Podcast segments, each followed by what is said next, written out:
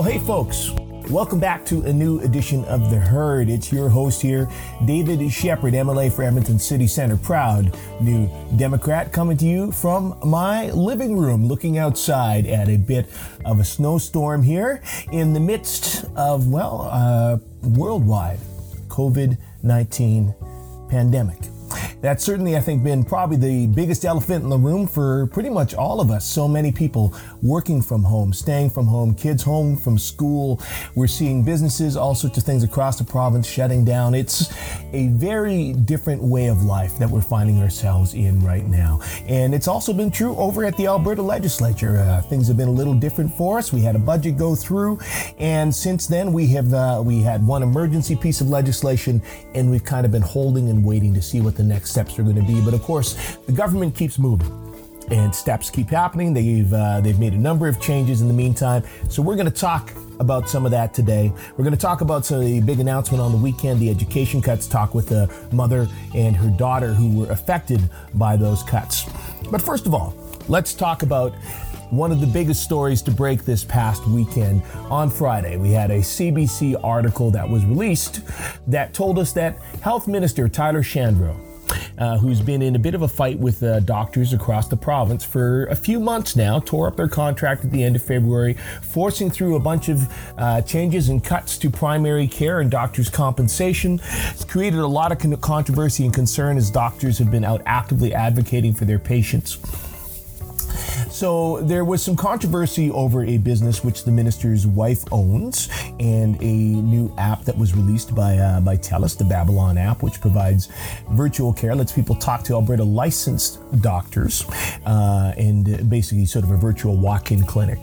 Doctors were upset about a number of things, and so there was a meme that went out on Facebook, a little picture of the minister, sort of talking about how he could make some money for himself personally by privatizing healthcare services. A doctor put this up who lives in the neighborhood with the minister. The minister decided, him and his wife, uh, a week ago Saturday night, they walked down to this doctor's home.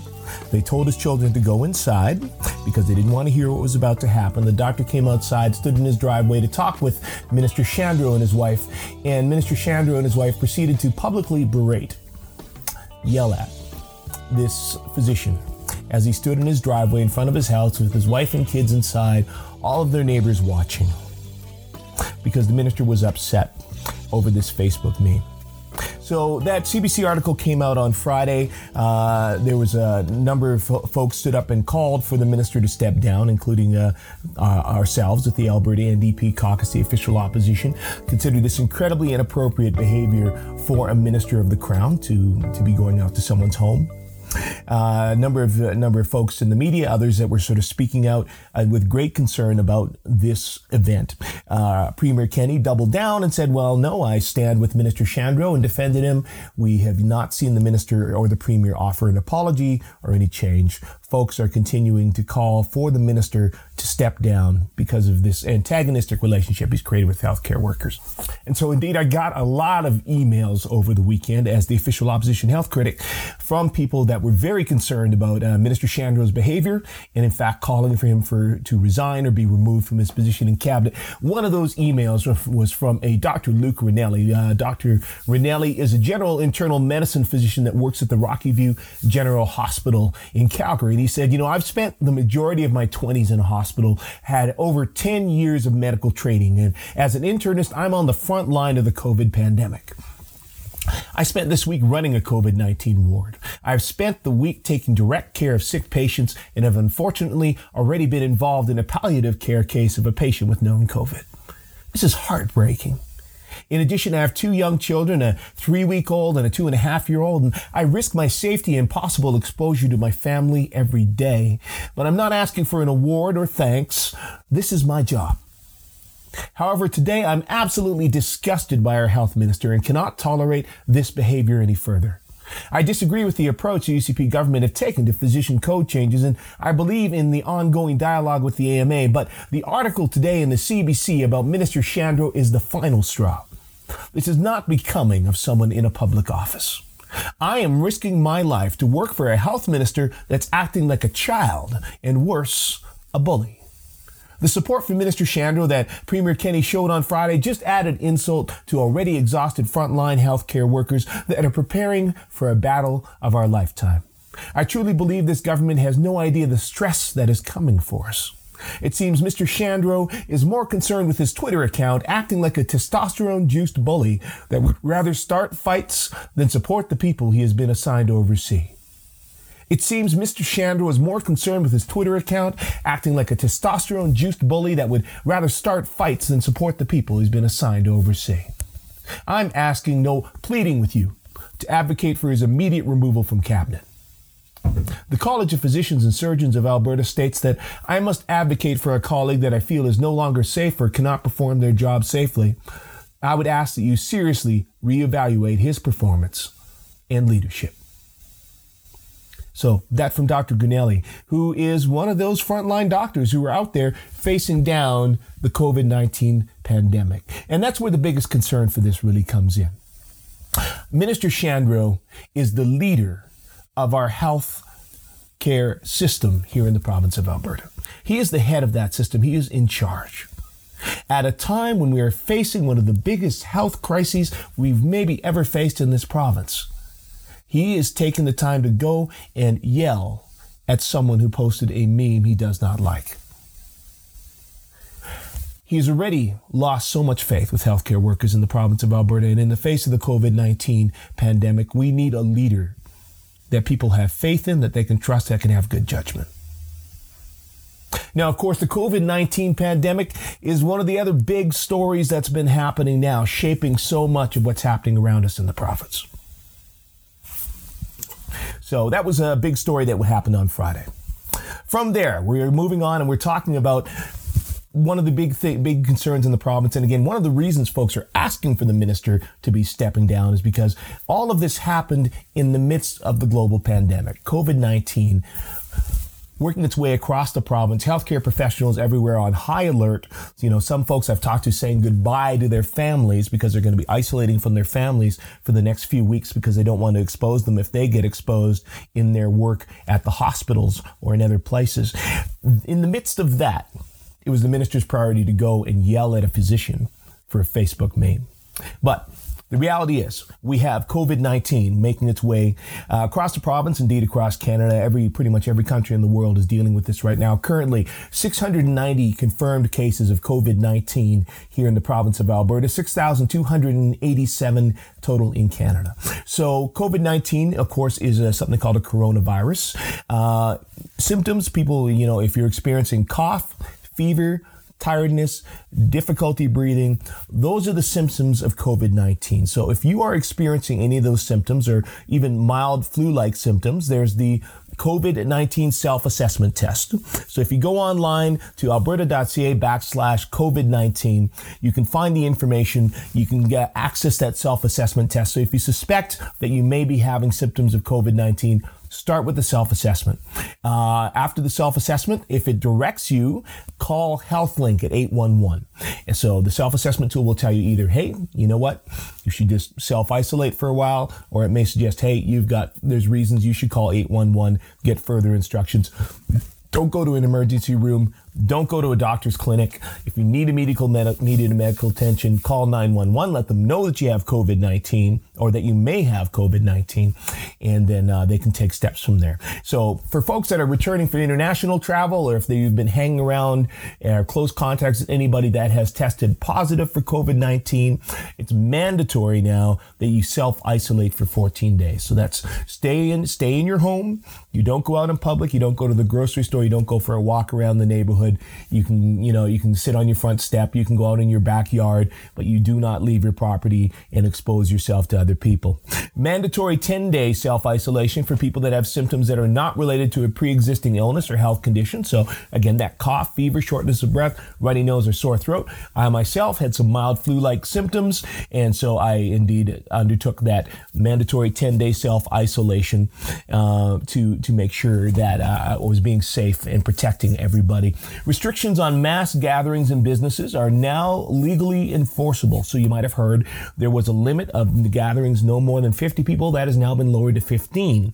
That's now legally enforceable and it is subject to fines. So police officers, other officers of the law, they can, if they see a group of more than 15 gathering, they can break that up and they could fine the individuals participating. So that includes conferences, workshops, worship gatherings, family events, weddings, funerals, social gatherings outdoors.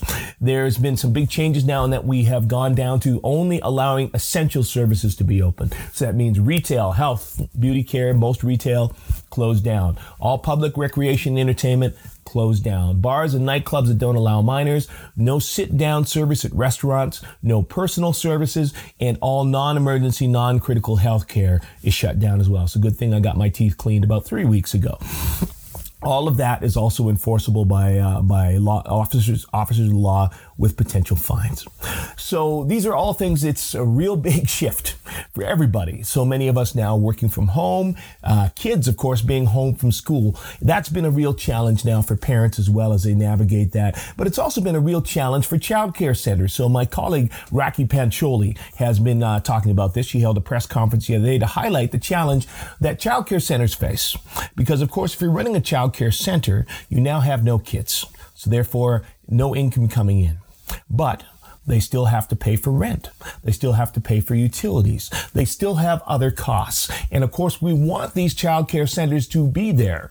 Once the COVID 19 pandemic passes, people are going to need to have places for their kids to go back to uh, for, for care during the summer. When we get back into the fall, and when all this is passed, we need childcare. So uh, my colleague Rakhi Pancholi has been calling on the provincial government to provide provincial support. There's money that was intended for wage subsidies and some other things that were there. And since that's no longer going to that, that's money that could be used to support childcare centers and uh, help them help them cover some of their costs to ensure those businesses will be able to survive the pandemic and be there for folks when they need them afterwards. So that's incredibly important. Um, and then one of the other things that happened over the weekend, big decision that was made from the government there, major concern for many, big announcement on a Saturday afternoon. Some say perhaps they were trying to distract from a little bit of the noise around Minister Shandro, but the UCP government uh, announced that they are making massive cuts, a drastic cut to the education funding for our public school board. So here's a little context. Two weeks ago, uh, when there was the announcement that came out that they were going to be closing down schools. So all the kids were going to be needing to stay home to lessen the spread and help contain COVID 19. When the government made that promise, Minister Adriana LaGrange, she was asked, are you going to change any of the funding for the schools? And she said no, they would maintain the full amount of funding that they had committed for the school year. Well, this Saturday we found out that that was a lie.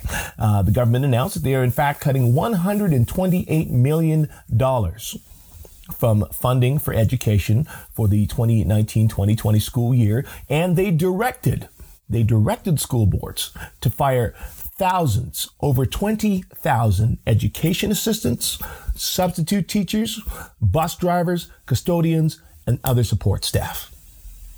So think about that at a time when so many other people are unable to work, at a time when we are, as elected officials and as governments, are trying to encourage employers to keep their employees working, keep them on the payroll to get through COVID-19, the COVID 19 pandemic. The government, incredible hypocrisy, doing exactly the opposite, forcing school boards to lay off over 20,000 Albertans. That may be the, one of the largest layoffs to ever take place en masse in the province of Alberta and potentially across Canada. This is absolutely intense. And one of the concerns is the effect this is going to have because education assistants, for example, and maybe substitute teachers and some others, they were helping teachers develop the online classes and the online curriculum that's going to be taught to students. You think about that, this is a massive shift for schools now to have to go from teaching in class to all of a sudden offering all their classes and supports online. That's something that takes a lot of work, and teachers can't do that alone.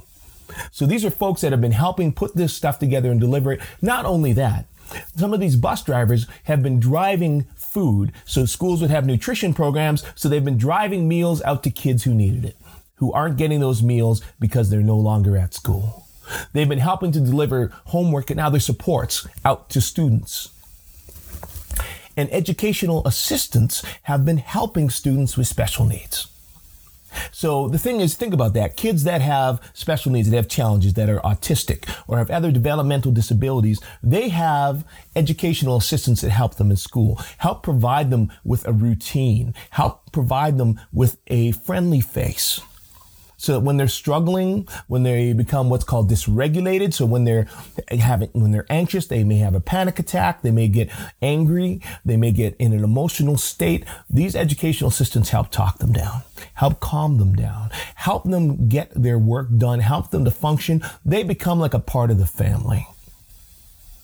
Some, and what we have now is the government essentially is saying not only do these kids have the disruption now of being forced to stay home to do their schooling, so they're breaking their routine for kids for whom routine is so important. Now they are taking away their educational assistants, folks who've been phoning these kids every day who've been Skyping them, going on Google Hangout, talking with them, helping them through their classwork, help talking them through, giving them their personal cell numbers so that these kids can call them when they need that help.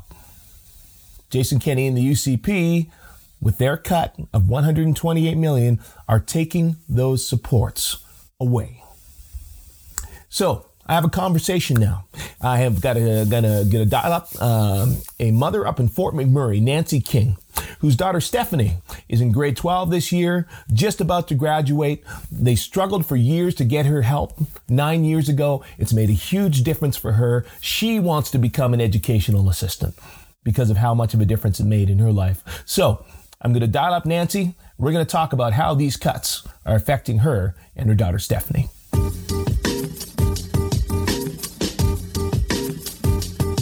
Uh, I have here with me Nancy King. She's uh, up in Fort McMurray. Thanks for taking the time to speak with me today, Nancy. No worries. Excellent. So, uh, so, so, tell me, Nancy, how did you hear about the uh, the layoffs uh, this past weekend? Going through Facebook, um, I and had been on a phone call with a guiding member. I'm I'm a member of Girl Guides of Canada, and I was on a phone call with a guiding member, and she mentioned something too, and it didn't really hit me.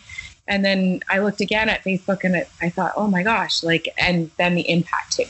My daughter's in her grade 12 year. She's supposed to graduate this year. And here's a headline that says cutting supports to EAs across the province. And it, like, it was just devastating. So, what kind of supports does your daughter get?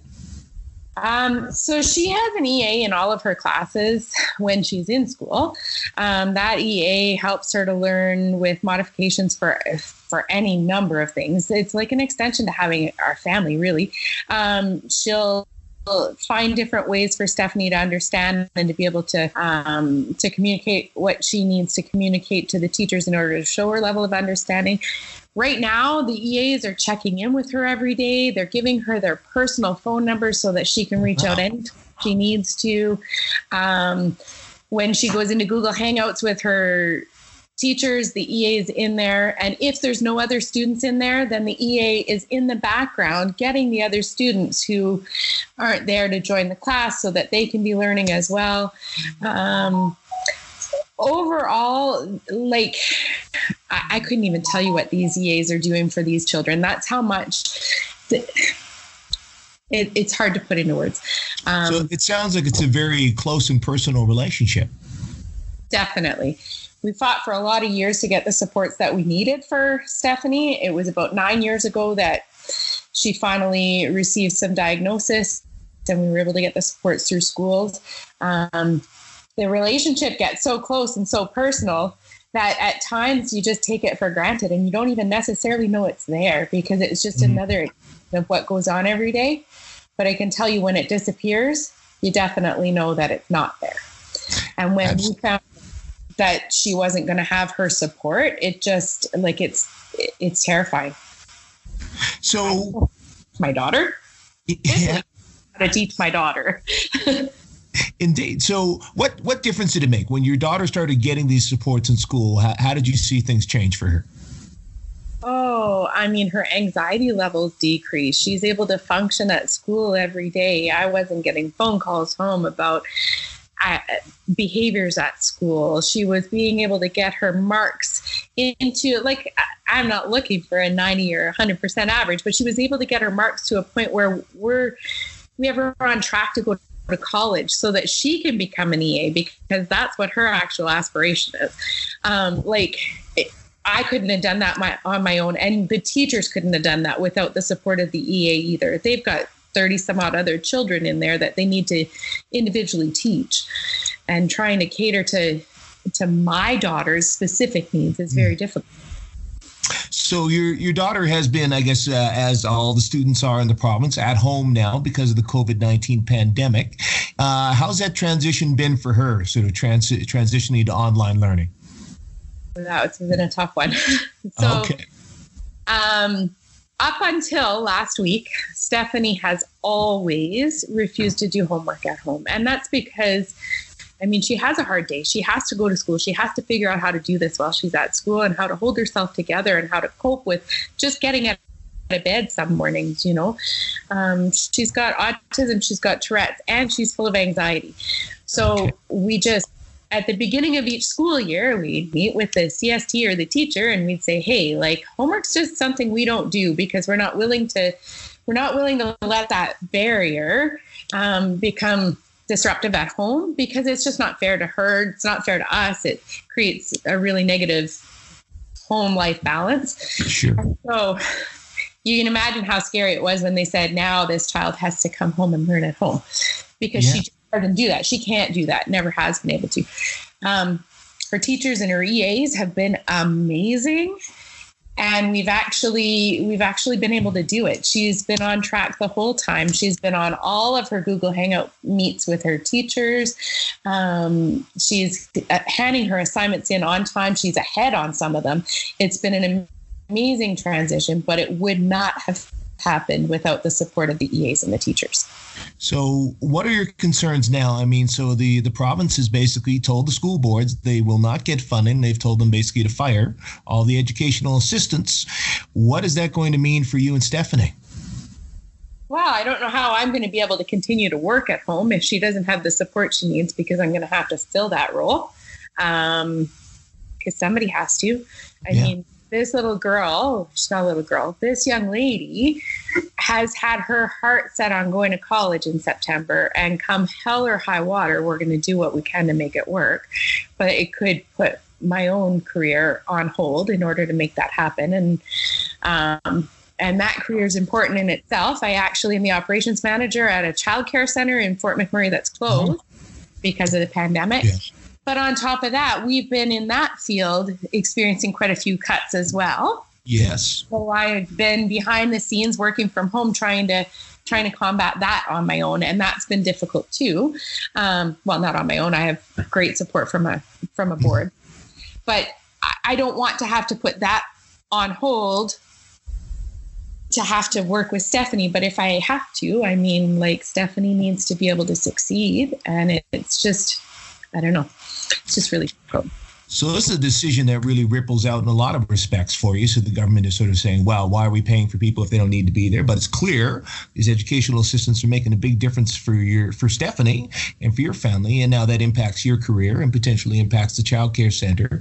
So multiple economic impacts coming out of this one decision. Absolutely, absolutely, and you know like we're talking about children who already are potentially falling between the cracks and who already are vulnerable and already have justified and identified needs if they have an EA support. Yeah. And here we are just taking them to the edge of the cliff. We're not talking about falling between cracks anymore, but take them to the edge of the cliff and let's just push them over. You know, like we're we're past anything that seems rational in this decision. And so if I'm hearing you correctly, Stephanie's supposed to be graduating this year. Absolutely. And so they're putting her in a very dangerous position. They're really risking that for her by taking away these supports. Fully risking it. I mean, she's had her heart set on being at Keyano College in September in the EA program. She's had her heart set on that for probably the last three years. Um, she's a Girl Guide member. She's always done a lot of volunteer work with the younger levels of Girl Guides. And through that, she identified she wants to be an EA. And I mean, this could could set her back an entire year. Hmm.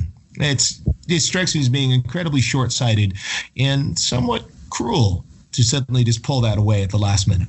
Absolutely cruel. I'm also concerned for the other children. I'm not just concerned for Stephanie, obviously, but I'm concerned for children whose parents don't know how to advocate, whose parents might not be able to give up their afternoon and sit beside her and um, like alter their work arrangements so that they can give their child the support they need. What about the parents that are still all working and have latchkey kids sitting at home right now? Yeah. Who's helping that child? Have you had the conversation with Stephanie? Have you explained to her what's happened? She knows what's happening. Um, she actually interviewed with CTV with me earlier today as well. Oh, okay she's sitting here. She'd be happy to come over and give you a, a few answers if you had questions. Okay. Yeah, sure. Yeah, she, she's got a moment. Wouldn't mind just asking her what her thoughts. Yeah, for sure. Hi, Stephanie. How you doing? Good. Good. Thanks for joining. So, just been talking with your uh, talking with your mom about this decision by the government. Now they've taken away your educational assistant that you've been working with. How does that uh, How does that make you feel? I mean, it's different. It's certainly a new challenge to overcome, I suppose. I mean, working with working with what you have at home, I suppose, is also something. So, yeah. What difference does it make for you having an educational assistant? I mean, they're kind of like helping behind the scenes. Like they're more more or less family in a sense. Like they they help while you can't be with your family, kind of deal. When you're going to school, but right. they definitely so, provide um, mental health supports as well. Like they, sure. when she's when she's feeling like she's starting to lose control of her self regulation and and she's feeling triggers, she knows who her safe people are, and that's definitely her EAs. Um, and they probably can see it before she can see it because they spend so much time with her. So they're able to help head off the these kinds of outbursts that might happen and and just like meltdowns. Yeah. So, Stephanie, you're hoping to go to Keyano College in September. So, you've got a couple months of school to finish before you can do that. How are you feeling about that challenge? I mean, I don't think it's inachievable. So, we'll continue with how it's going for now, I suppose. okay. If you had a chance to uh, to talk with Premier Kenney, and and share how you're feeling about his decision to make this cut and take away your educational assistant, what would you want to say? I would say it's unfair, and he should try and he should look at what he's doing before he does it. Like he should relook at it, I guess. Yeah, understand how it's going to impact other people. Yeah. yeah. Excellent. Well, thank you to both of you. Thank you, Nancy. Thank you, Stephanie. I appreciate you sharing your thoughts. Yeah, no worries.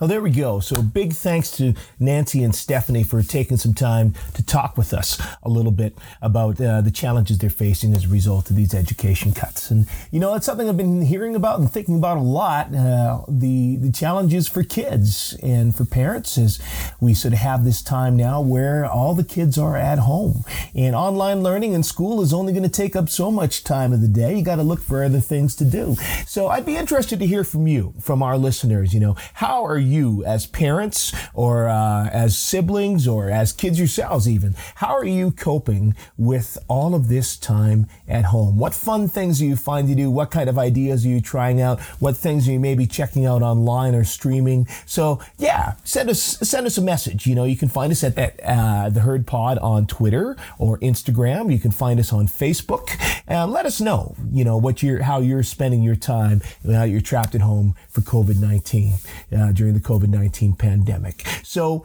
to wrap things up this week, I thought I'd share with you a couple of things that we've been doing to try to provide a little extra entertainment for folks at home uh, during the COVID 19 pandemic and especially for kids. Now, this was a really cool project. Last Friday, uh, Rachel Notley, so leader of the official opposition, uh, she decided she was going to have a little bit of fun. She does a lot of pressers and a lot of press conferences, and we've been doing a lot of Facebook Lives. She decided to do a Facebook Live just for kids. So we reached out and we asked kids to send in questions and suggestions and to put in questions in the comments. So last Friday, Rachel held her first press conference for kids and she got a lot of good questions.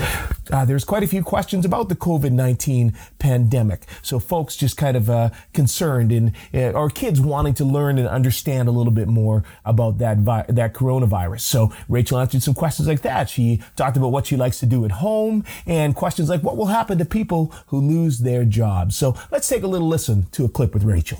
Um, let's see. Preston, six years old, asks, When can we go back to school? Well, most people are saying right now that it's most likely, Preston, that you'll get to go back to school in September. Um, and it's really important that we listen to the chief medical officer um, in case that changes. But right now, that's what most people think will happen: is that uh, kids will get to go back to school in September. So I know it's hard. You you had to leave school earlier than you thought, and you didn't necessarily get to say uh, goodbye to all your friends uh, before you had to leave school. Um, but hopefully, you're finding ways to keep in touch with them um, between now and September. Of course, you're you're uh, watching on Facebook, so you know how to keep in touch with them over social media. But here's an idea too, something you might want to do some afternoon if you're a little bit bored. Write a letter to your friends and maybe draw them some pictures and uh, and and see if maybe there's a way for someone to drop that off into their mailbox because getting a letter can sometimes be fun too, and it's also a fun thing to work on uh, while you're at home. Um, anyway, Annie who is eight years old, asked me, Can you get the virus from touching hard surfaces? And the answer to that question is yes. Um, you can definitely uh, get the, if, if someone with the virus has touched something uh, and then walked away and they maybe didn't know that they had the virus, um, then someone else can come along and touch it and then get it. See, a door handle is a really common uh, surface that where um, someone can have, uh, leave the virus and then someone else can get it. Um, and that's why it's really important too that if you have a cough, um, instead of coughing into your hand and then you know you've got sort of um, uh, little bits of droplets on your hand, and then you go and touch the door, and then you've got, or you open the fridge, or you know how it is. Um, uh, instead, if you cough, you should just cough into your elbow like this. And that way, you're not opening the door with the inside of your arm. You're not touching things with the inside of your arm. And so you're less likely, if you happen to have any kind of virus, to let it spread to anything around where you are. And so that's why you hear everybody saying, cough into your arm like this and, and not into your hand like this. And, uh, and then make sure you wash your hands as Ishwin, who is nine, wants to know what my favorite puppy breed is. Now, Ishwin's favorite is a Yorkie, and that's why she wants to know. And I will say Yorkies are awfully adorable dogs. Honestly, all dogs are adorable. Interestingly, I'm actually a big fan usually of big dogs, but I will say I saw the cutest video yesterday. I don't know if you guys have seen this online. It was a little, like a little chihuahua that was doing yoga uh, in his apartment beside his dad in Italy. So this guy living in Italy was doing yoga, talking in Italian to his little um, chihuahua, and he had the chihuahua doing all the yoga moves beside him. It was very cute. I suggest that you look that up. So Anyway, not that Chihuahuas are my favorite breed, but I shout out to the Chihuahuas who do yoga right now because that was pretty cool.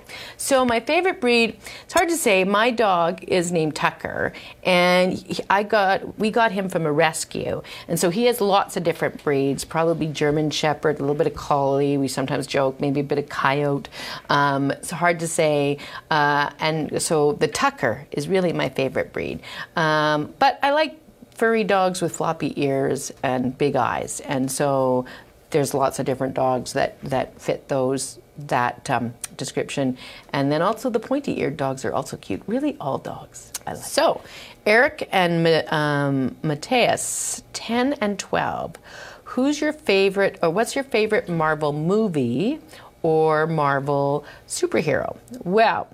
Uh, there's a lot of them. And interestingly, this was a thing I was going to start doing about three months ago. And then, of course, my job uh, hasn't allowed me to. But um, uh, my daughter started watching all the Marvel superheroes um, a while ago. And so we got, we've started um, watching them, but we haven't gotten all the way through yet. Um, and there's so many good ones, I have to say. Um, I like, okay, so of course, Spider Man is very cool. All the different versions of Spider Man. I love Spider Man. Uh, he's pretty cool. Um, Ant Man is actually a Marvel superhero, and he is very funky. I like his sense of humor. Uh, I really liked that one. Um, and then. Uh, I did kind of like Iron Man, and I know he's not really the most popular, but you know, I sort of liked him too. Um, and yeah, and of course, I'm now thinking there's got to be someone's got to name me a, a, a, woman. Captain Marvel. Captain Marvel? Um, that's not a woman. Captain Marvel is a woman. All right. Okay. Look at that. Okay. I was, oh no, I was confusing Captain Marvel with Captain America. Right. Oh yeah, Captain Marvel was great. Yes. We have to have more. What, What's wrong with me? Okay, more women. I'm going to come up with a list of Marvel, Marvel superhero women, and we're going to post that.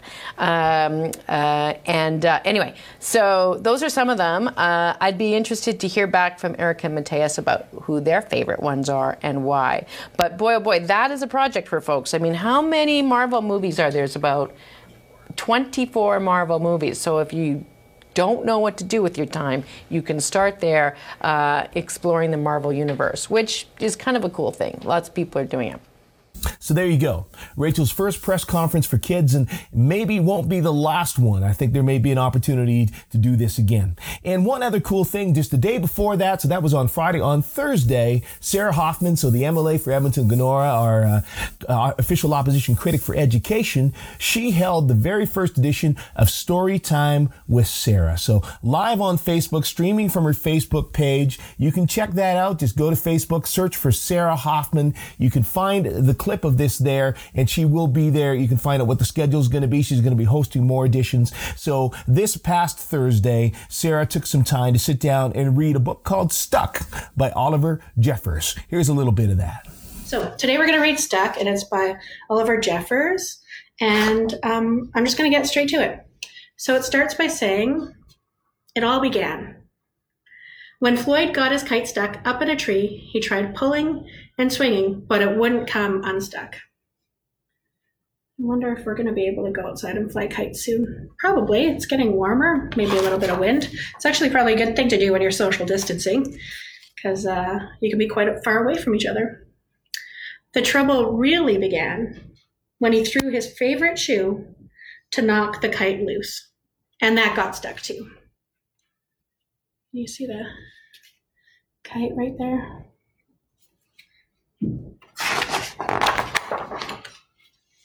He threw up his other shoe to knock down his favorite shoe, and unbelievably, that got stuck as well.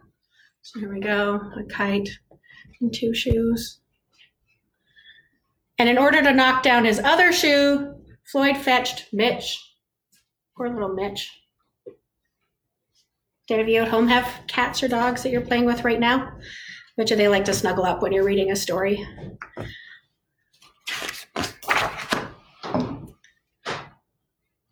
Cats get stuck in trees all the time, but this was getting ridiculous. It is pretty ridiculous. See a cat, two shoes, a kite. So Floyd fetched a ladder. He was going to sort this out once and for all. Oh, licked my finger. Good thing I'm at home by myself. Shouldn't be licking your fingers these days if you can help it. And up he threw it. I'm sure you can guess what happened. Can you guess? There you go. A tree with a ladder, and a cat, and two shoes, and a kite. The ladder was borrowed from a neighbor and would definitely need to be put back before anyone noticed. And in order to do so, Floyd flung a bucket of paint at it. What the heck? That doesn't seem like the best idea, does it? There you go. So Sarah's a pretty good reader, and she's got a good collection of books. So again, you can check that out. Sarah Hoffman on Facebook. Find out more about when the next story time with Sarah is going to happen. So thanks so much for tuning in this week, folks. Uh, again, you know, if you've got some ideas, uh, you want to talk to us a bit about how you're handling things in self isolation. How are you co- coping with the coronavirus, the COVID 19 epidemic? How are you dealing with things at home? What are creative ways you're staying in touch with your friends, keeping plugged into things, and trying to get that social time at a time when we got to be socially distancing uh, or physically distancing, I should say. So yeah, let us know. The Herd Pod on Twitter or Instagram. You can find us on Facebook let us know. Uh, and if you want to follow me personally and sort of keep tabs on what I'm working on and what we've got coming up, uh, you can you can follow me at dshep yeg dshep yeg. That's on Twitter, that's on Instagram, and uh, Uh, and also on Facebook, facebook.com backslash dshep. So we'll look for you out there. And to take us out today, we've got uh, some music here from a great new Alberta Artist of the Week, uh, a group called Mickey Green. Now, Mickey Green is a duo. They're based out of here in Edmonton, uh, con- consisting of Mickey Green and Brandon Kaiser. So the two of them met during a high school talent show back in 2016, and they've been working together since to evolve sort of an acoustic root sound with layers of production to give it a bit of an alternative synth pop wave. So it's a dynamic that makes for some very intimate performances. You got some acoustic chords, some sort of dark bass rhythms, and dramatic lyrics. So, to take us out today, here's duo Mickey Green from Edmonton with the song I Think He Wants Her in a White Dress. Thanks, folks. We'll see you next week. Wrapped around your lungs like the drugs you take. Seeped into the soles of your shoes, I hate. Her heart on your sleeve, which isn't beating to mine. We weren't made to lie, so you blurred the lines. Wrapped around your hands, that search through my mind. I don't know what you expected to find. Her name on your lips, with which you suffocate me. All the wrong things that you wish you could be. You drink. She's sweating your neck, the blood in your sink, the breath in your mouth, the rhythm in your hips, smelling your bed, stroking your kiss. She's calling the water, the water you drink. She's sweating your neck, the blood in your sink, breath in your mouth, the rhythm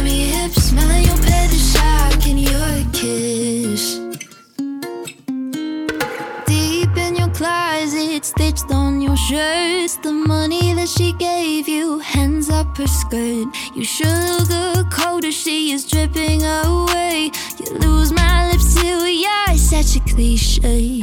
She's calling the water, the water you drink. She's sweating your neck, the blood in your sink, the breath in your mouth, the rhythm in your hips, smelling your bed, stroking your kiss. She's calling the water, the water you drink. She's sweating your neck, the blood in your sink, breath in your mouth, the rhythm in your hips, smelling your bed, the shock